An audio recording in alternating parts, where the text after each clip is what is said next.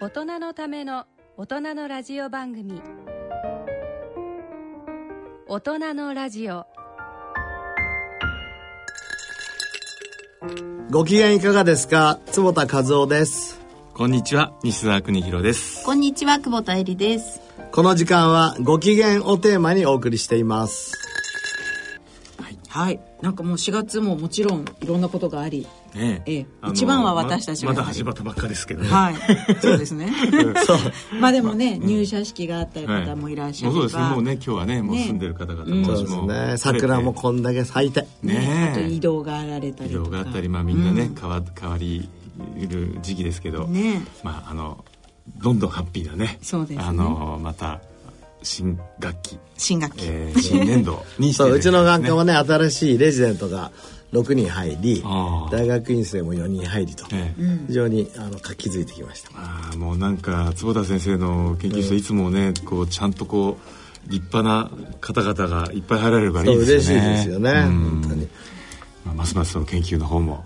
はい。ありがとうございます、あと今週やっぱり4月1日は私たちテレビにね11時半ぐらい釘付けにそうでしたね。ね。決まりましたね。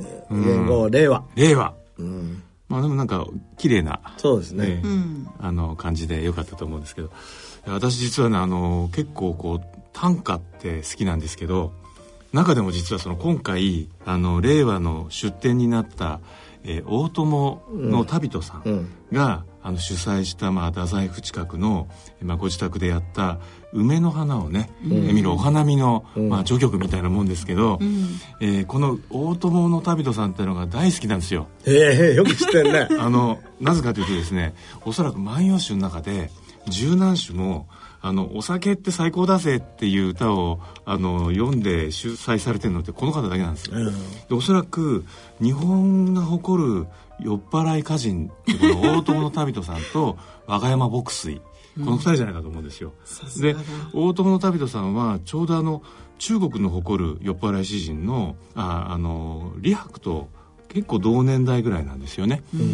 であの例えばですね私の大好きな歌ちょっとあのお酒を飲まない方には失礼なんですけどうん「穴見にく酒白押すと酒を飲まぬ。人をば見れば猿にかも人」何どういう意味なん？ですかつまりねお酒なんかの飲まなくたっていいんだねっていう人のおお顔を見たらですね、うん。猿に似てるように見えると。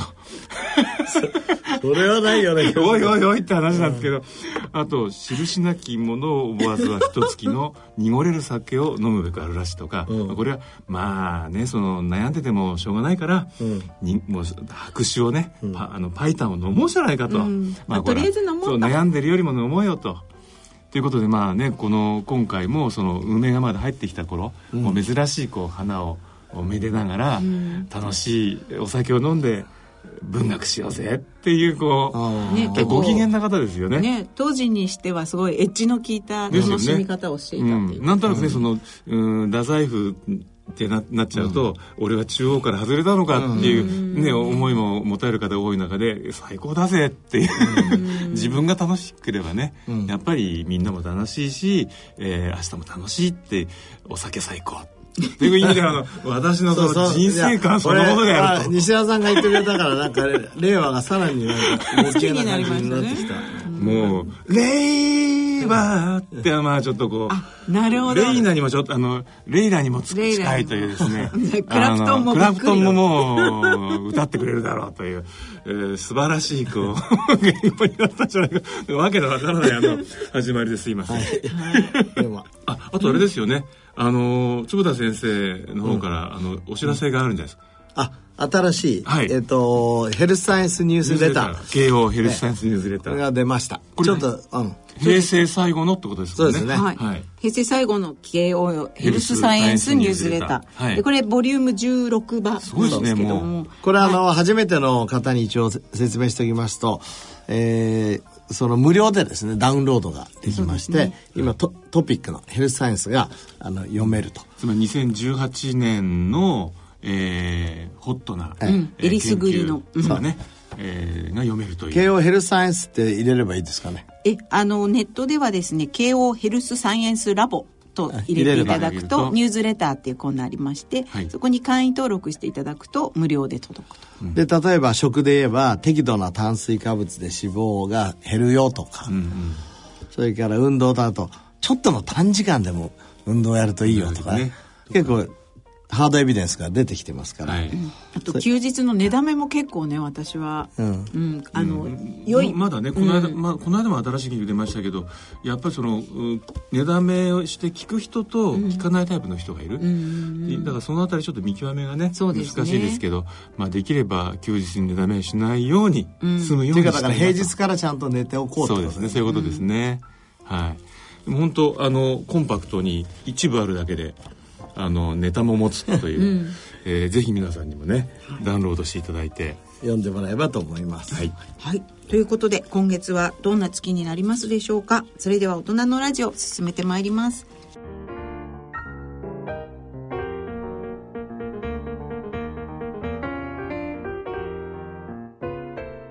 大人のための大人のラジオ。この番組は野村証券ほか各社の提供でお送りします。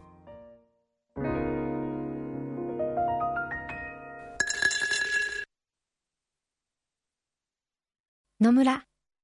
第二の人生に必要なのはお金だけじゃないから。ゆったりとした旅を楽しみたい。健康はもちろん若々しさもまだまだ保ちたい。住まいをもっと快適にしたり相続のこととかもしもの時のことも考えておきたい。セカンドライフのために知りたいことってたくさんありますよね。あなたのハッピーなセカンドライフのために。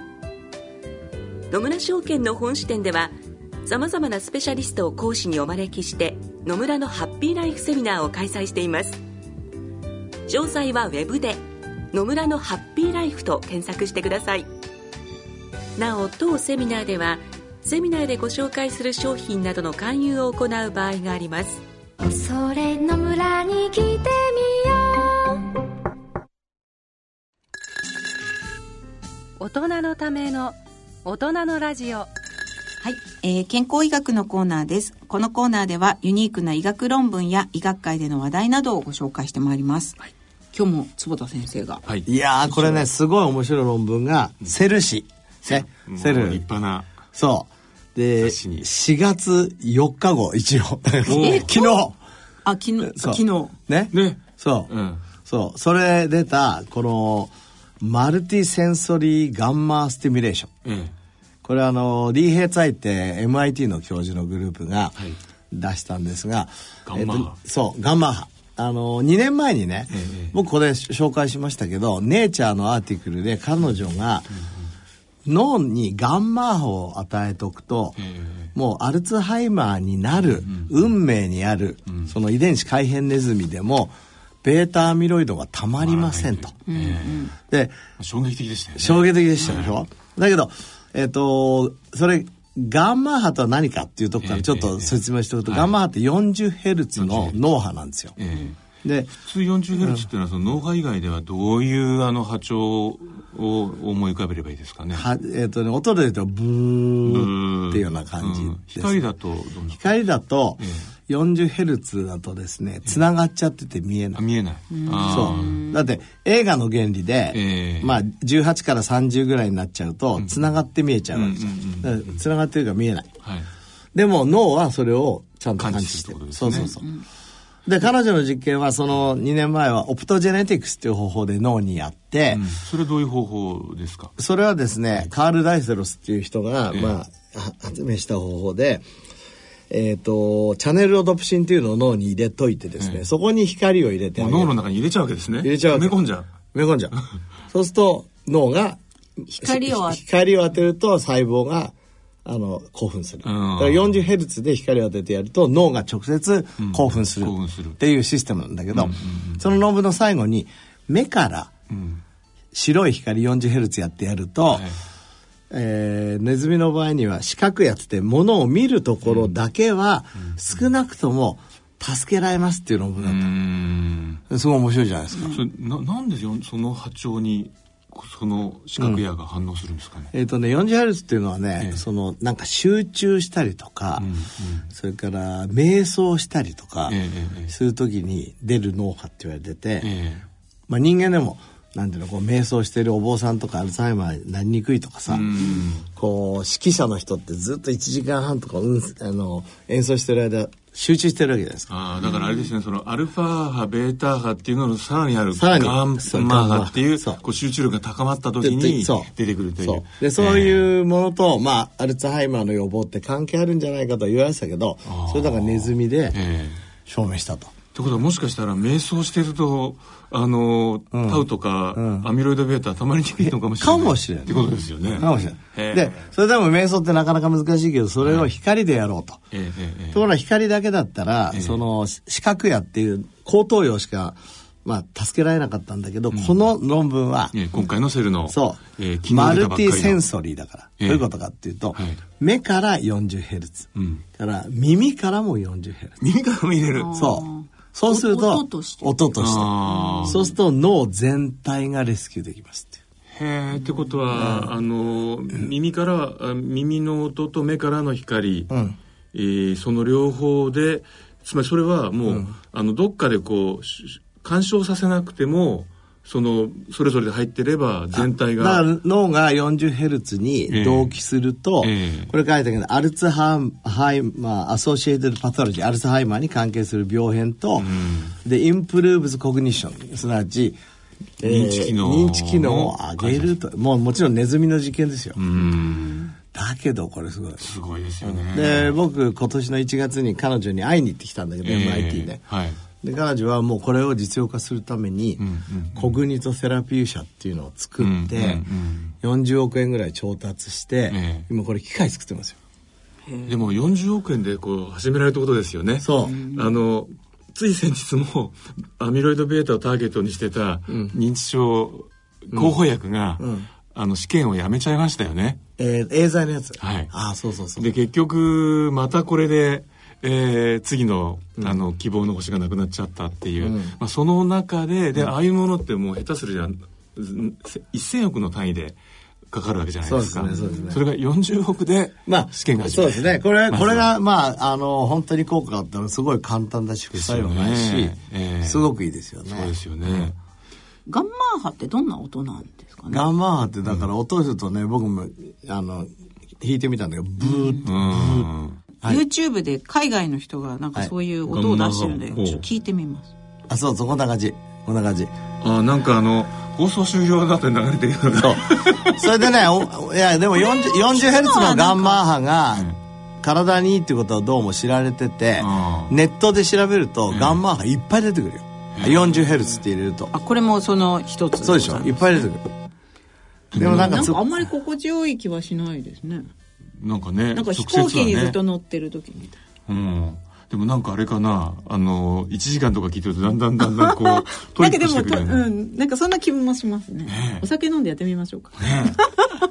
ちょっとでもこれぜひ皆さんも試してみて、ねえ。なんか面白いこう、反応があったらお,、お便りをいただけるそうのもいいですよね。まあ、リーヘツアイなんかはね、その、外にはこういう波長がいっぱいあって、え例えば波の音とか、ええ。そういう中にもこの 40Hz は含まれてるって言ってたけど、まあ僕測ってないから分かんないけどね。ああそうか。だからまあ結構デジタルでカットされる領域の音ではないじゃないよねですかね。そうですよね、そうですね。もう少しあの低周波なんですよね。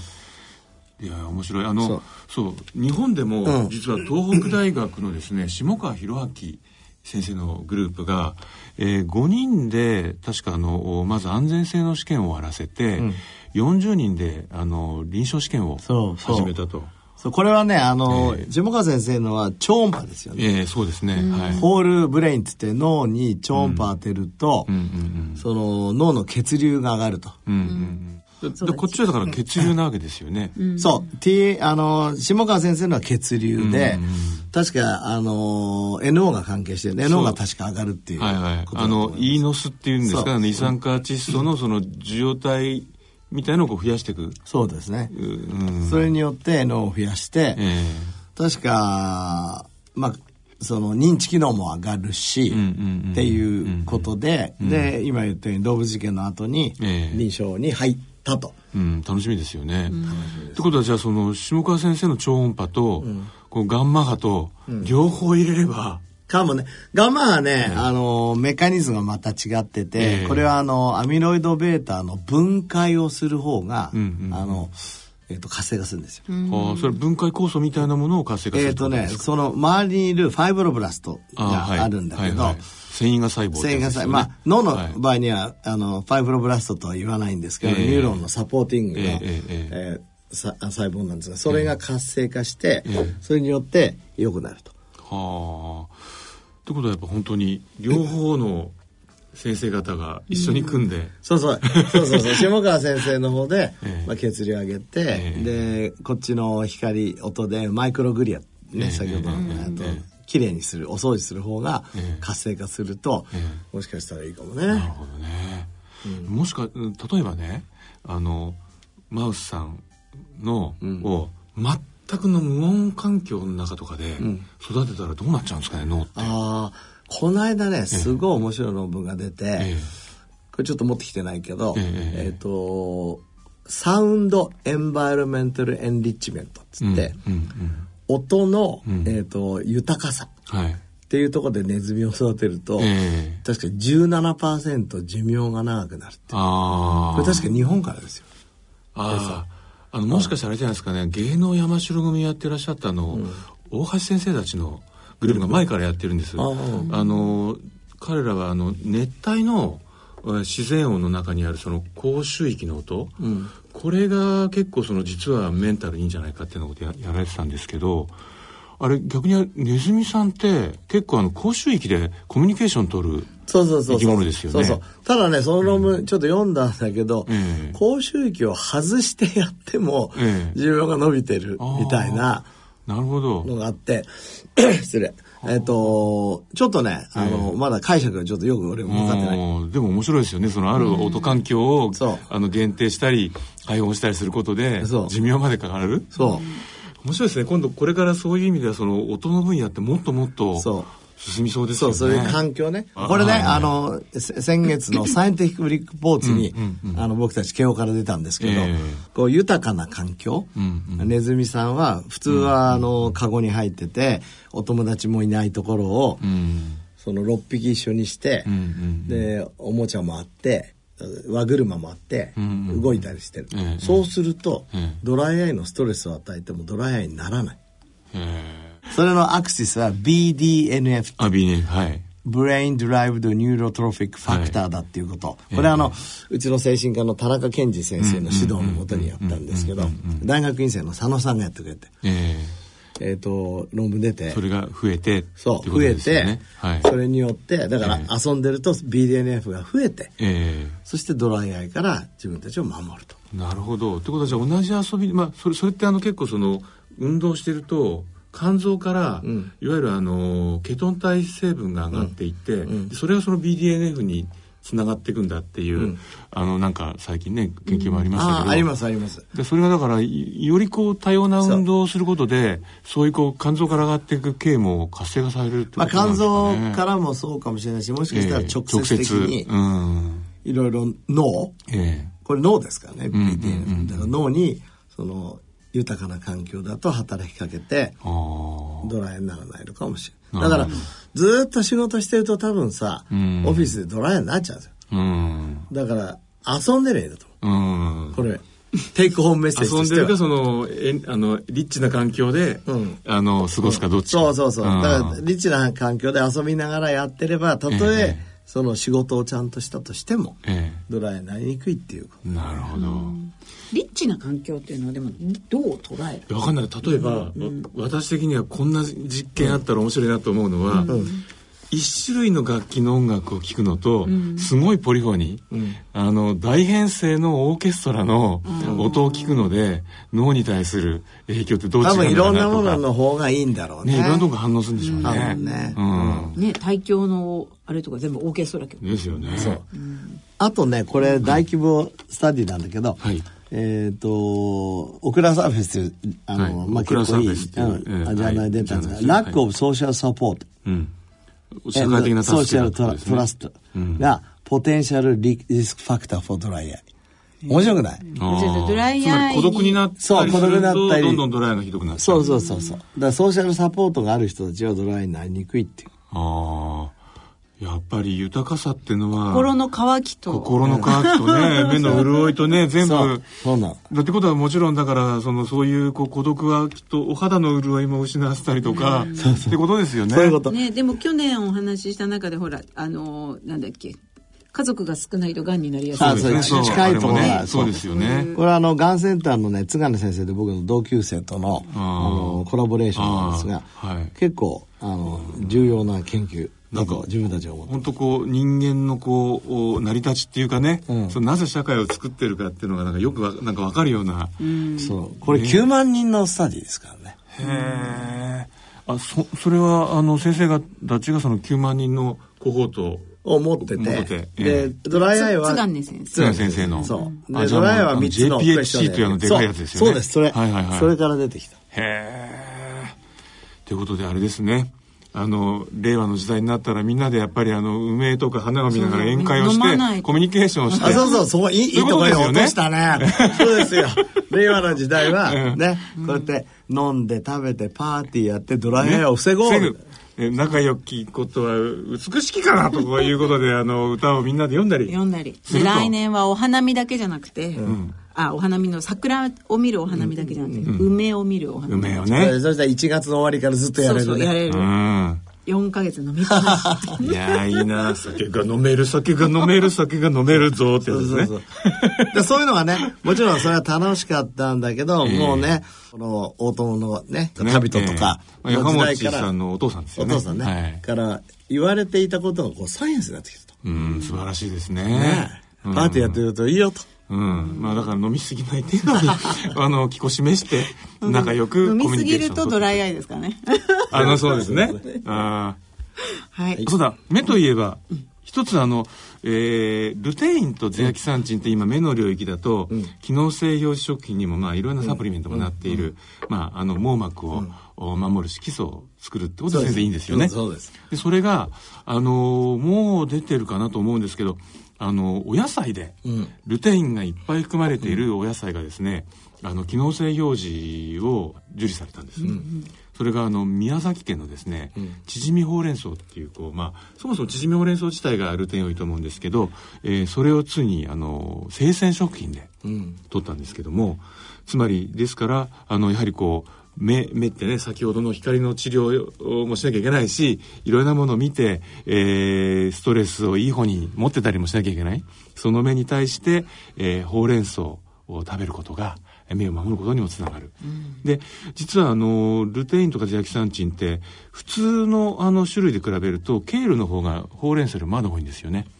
だからやはりその青々とした緑は、あのほら目にも緑が入ると気持ちいいですけど、えー実際食べると本当に目の あの、えーをいい状態にしてくれる？そうですね。うん。もともとほうれん草自体がね、ルテインが高くて、ええ。ルテインの、まあ、リソースと呼ばれましたけど、これはさらにそれが高くなってるわけでしょ。うんですよね。こういうあの植物の機能性表示は素晴らしい、素晴らしいですよね。うんこの方向になっていくといいと思いますうね。ん。だからあれポパイってほうれん草の缶詰ビューって食べてたじゃないですか、すごい勢いで。あれで元気になってたのは、目力がでつくついちゃうってことなんですかね あとのあ脳だにもいい。そう、それもですよね。あの、実はあの、また最近の研究で、そもそもあの、お母さんのですね、えーのお腹の中に赤ちゃんがいるときに、あの、胎盤の、えー、49%、あと、お最体血中の37%、えーそのくらいその、同じその、おカロチノイドの中でも、あルテインとゼアキサンチン多いらしいんですよ。だからどうも脳の形成に必要な成分だって今研究が進んでるんですけど、一方であの高齢者の方々でルテインとゼアキサンチンのレベルが血中濃度が高い人たちで認知機能が守られているって研究も出ていて、最近それね、ホットですね。この1年間ぐらい。だからやっぱりこう、目のあたりを守るってことは近くにある脳全体を守っているそうそうようだと。ののまあ目っていうのは脳の出先感って言われてるじゃないですか。えで目は今までは光が当たるから光をまああの生涯を防ぐためにルテインって言われたんだけど、ええ。それだけじゃなくてそうなの。本体である脳にもええ。ルテインがすごくあるってことが分かってきて、いうことなんですね。そう。だからルテインの今会社とかね、ええ。今そっちをすごい宣伝してますよそね。脳にもいいルテインみたいな。はいはい、であれルテインってあの今度女性の方々に一応付け加えておくとあれ皮膚の細胞まで届くんで、でまあさすがにあの UV キャンの化粧品ほどじゃないけど中から赤外線の方ですよね、うん。奥まで入る。紫外線をカットする働きがあるから結構こうコラーゲンの分解とかをそう。守ってくるらしいんですよね。ルテインってあのイエロー、あ、じゃイエローだから、あの、ブルーライトフィルターなんですよね。そうですよね、あそうそうブルーライトですね、ブルーライト、深く入るブルーライトを防いでくれる。そうまあ、そうなるとあれですねあの緑の青々とした野菜を食べて、えーこう音楽いろいろ多様な音楽を聴いて脳を守ると、ということで。で楽しい会をすると。いうことがまあこれからのアンチエイジングの肝であるということでしょうかね。そう令和の令和のアンチエイジ令和のアンチエイジング。あの最近あのまた、えー少し前に、うん。食事のコレステロールは問題ないんじゃないかって話もあったわけですけど、えーまたあのアメリカ医学会誌、うん。ジャマにですね、えー週3個以上卵を食べると、心臓病のリスクが上がると、ん。でまあコレステロール量相当だと300ミリ以上ですかね、ということでまたあの坪田た先生にはですね卵好きの坪田先生にはそうそう。バッドニュースそうそう。なんですけどいや、俺ね、いつもね、こういう、卵がね、あんまり食べちゃダメだとかね、アルコール飲みすぎてはダメだとかね、そういうの出てくるとね、ああ、またなんか読みたくない論文だなと思う。でも一応読むんだけど、はい。そうそうそう。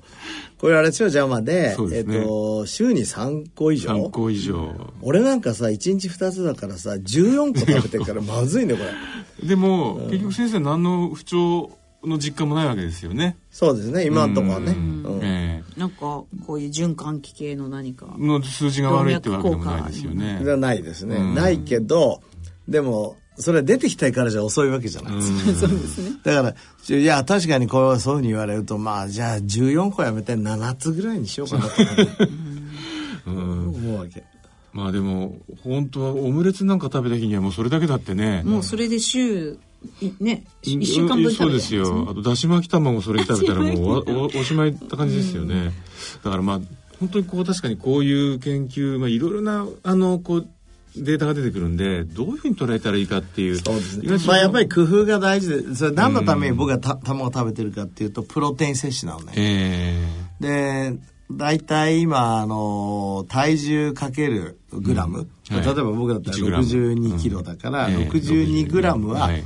普通で取んなきゃいけない、ー、うんうんうんであの運動した時はさらにその1.5倍ぐらい、はい。だから90グラムぐらい取らなきゃいけないわけじゃないですか、はいでご存知のように今、ほらろく65歳以上のええ。高齢者、はい前よりプロテイン取れっていうことそうです。今度ははあの2020年に改定される食事摂取基基準で今まで確かそのおエネルギー比率で13から20%の間で取りましょうって話が、もう下が15まで上がるんですよね。そう、うん。でそれはあのまあ年を取るほどプロテインを取らないとメンテナンスできなくなっちゃうってことが分かってきた、ええええで僕はそれのだからまずいわけですよ、うん。お肉食べないから、え減っちゃうんで、うん。でどうしようかっていうことなんだけどでも最近ね、すごいいいねアメリカのねあのいわゆるベジタブルプロテインをー。見つけたの。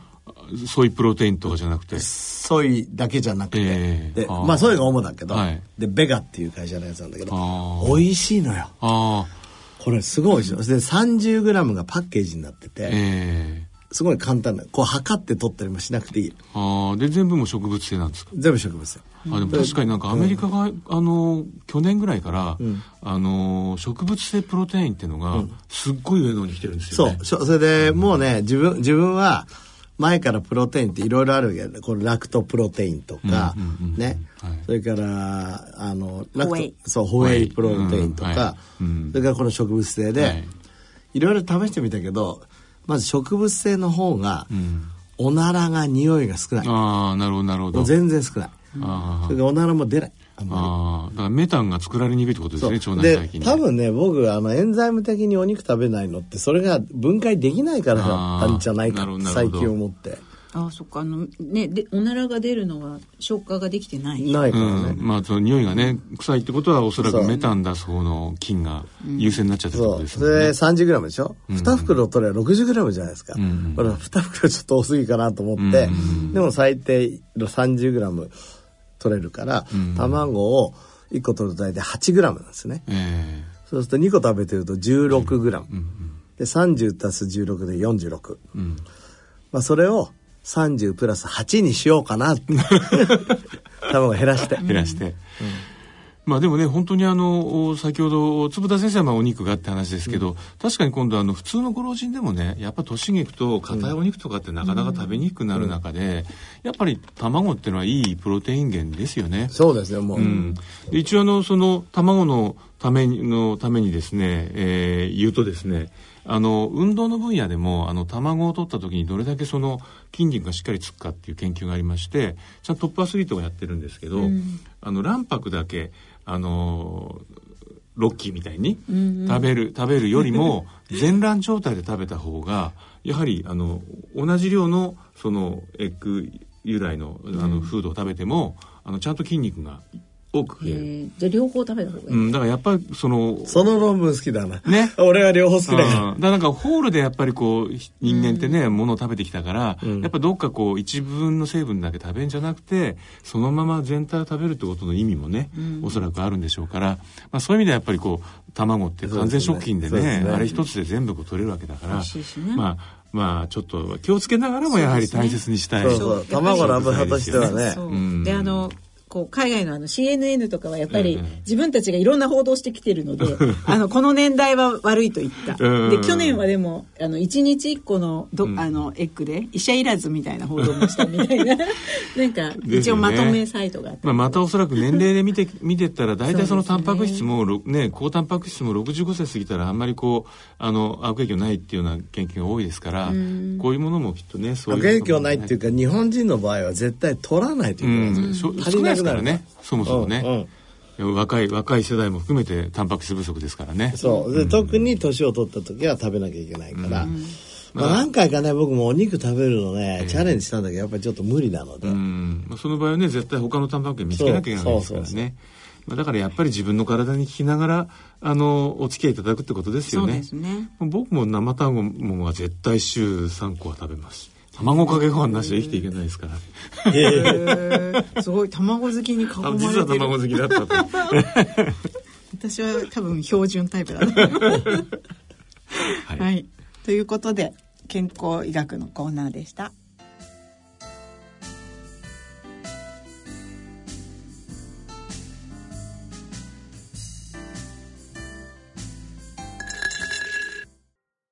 野村、ちょっと気になるお金の話。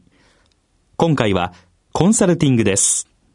楽丸さん、難しい顔してどうしたんですか？実は私、来年定年なんです。定年後はゆっくりできますね。それがね、何か心配事でもあるんですか？退職金は嬉しいんですが、一度にまとまったお金をもらってもどうしていいかわかりませんし、これからの老後にいくらぐらいのお金が必要か想像ができないんですよ。それなら野村証券に相談してみたらいかが？お客様一人一人の将来のご要望などをお伺いして、定年後のマネープランについて気軽に相談できますよ。それはいいですね。じゃあ、今すぐ相談に行ってきます。ちょっとちょっと、こんな真夜中では空いていませんよ。お金に関するご相談は、お近くの野村証券へどうぞ。それの村に来てみよう。大人のための大人のラジオ。は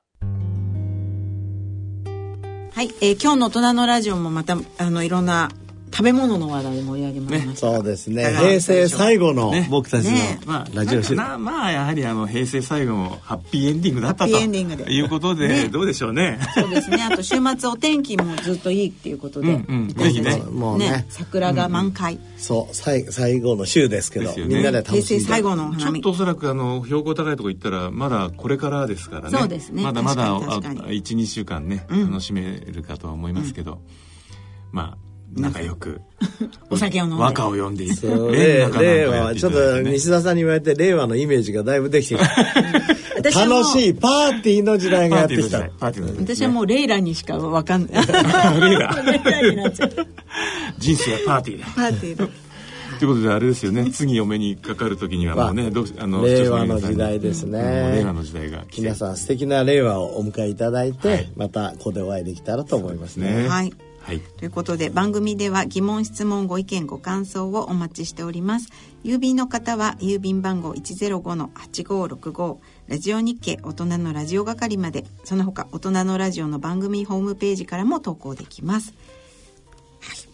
で平成最後の放送そろそろお時間です。はい。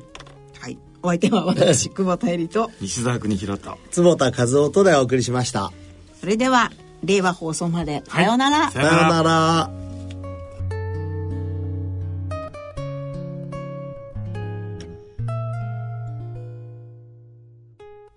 大人のための大人のラジオこの番組は野村証券ほか各社の提供でお送りしました。